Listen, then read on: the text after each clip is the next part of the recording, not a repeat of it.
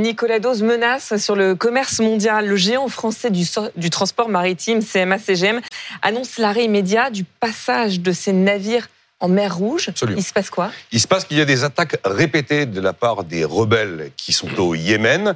Et donc CMA-CGM annonce ce week-end qu'ils arrêtent totalement le passage des bateaux qui mènent au canal de Suez. C'est donc une route maritime très importante.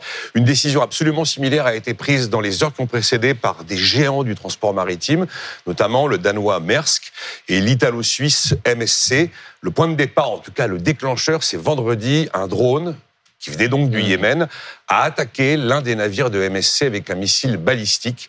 Donc euh, clairement, aujourd'hui, euh, les rebelles yéménites ont indiqué qu'ils viseraient des navires qu'ils considèrent comme ayant un lien avec Israël. C'est ce qui fait que des forces navales mmh. françaises, britanniques et aussi américaines tentent, tant bien que mal, de sécuriser la zone.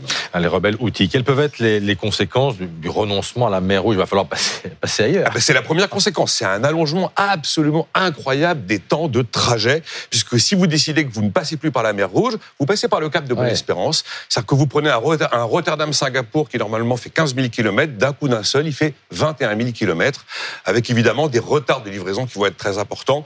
D'après les calculs de Standard Poor's, entre plus 10 et plus 15 jours donc pour les trajets maritimes internationaux. Et après, la deuxième conséquence, c'est le risque d'un rebond de l'inflation. On s'attend à ce que l'inflation recule, recule, recule, et même passe largement sous les 3% à compter de l'année prochaine en France. Sauf que là, le transport maritime peut tout d'un coup connaître une flambée des prix, et le prix du pétrole aussi peut repartir à la hausse. On a 5 millions de barils tous les jours.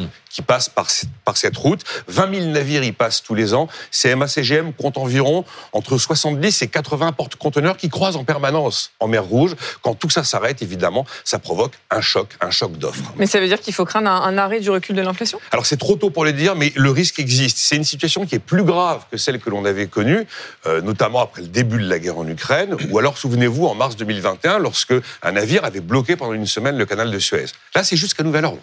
Donc c'est une situation qui est quand même assez préoccupante.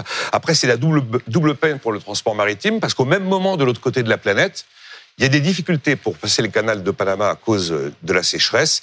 Et le troisième sujet, c'est que lorsque vous êtes devant un choc d'offres, que les prix se mettent à monter, le pétrole ou le transport maritime, la Banque centrale, elle peut toujours monter ses taux d'intérêt. Ça n'a aucun effet sur ce type d'inflation. Merci Nicolas.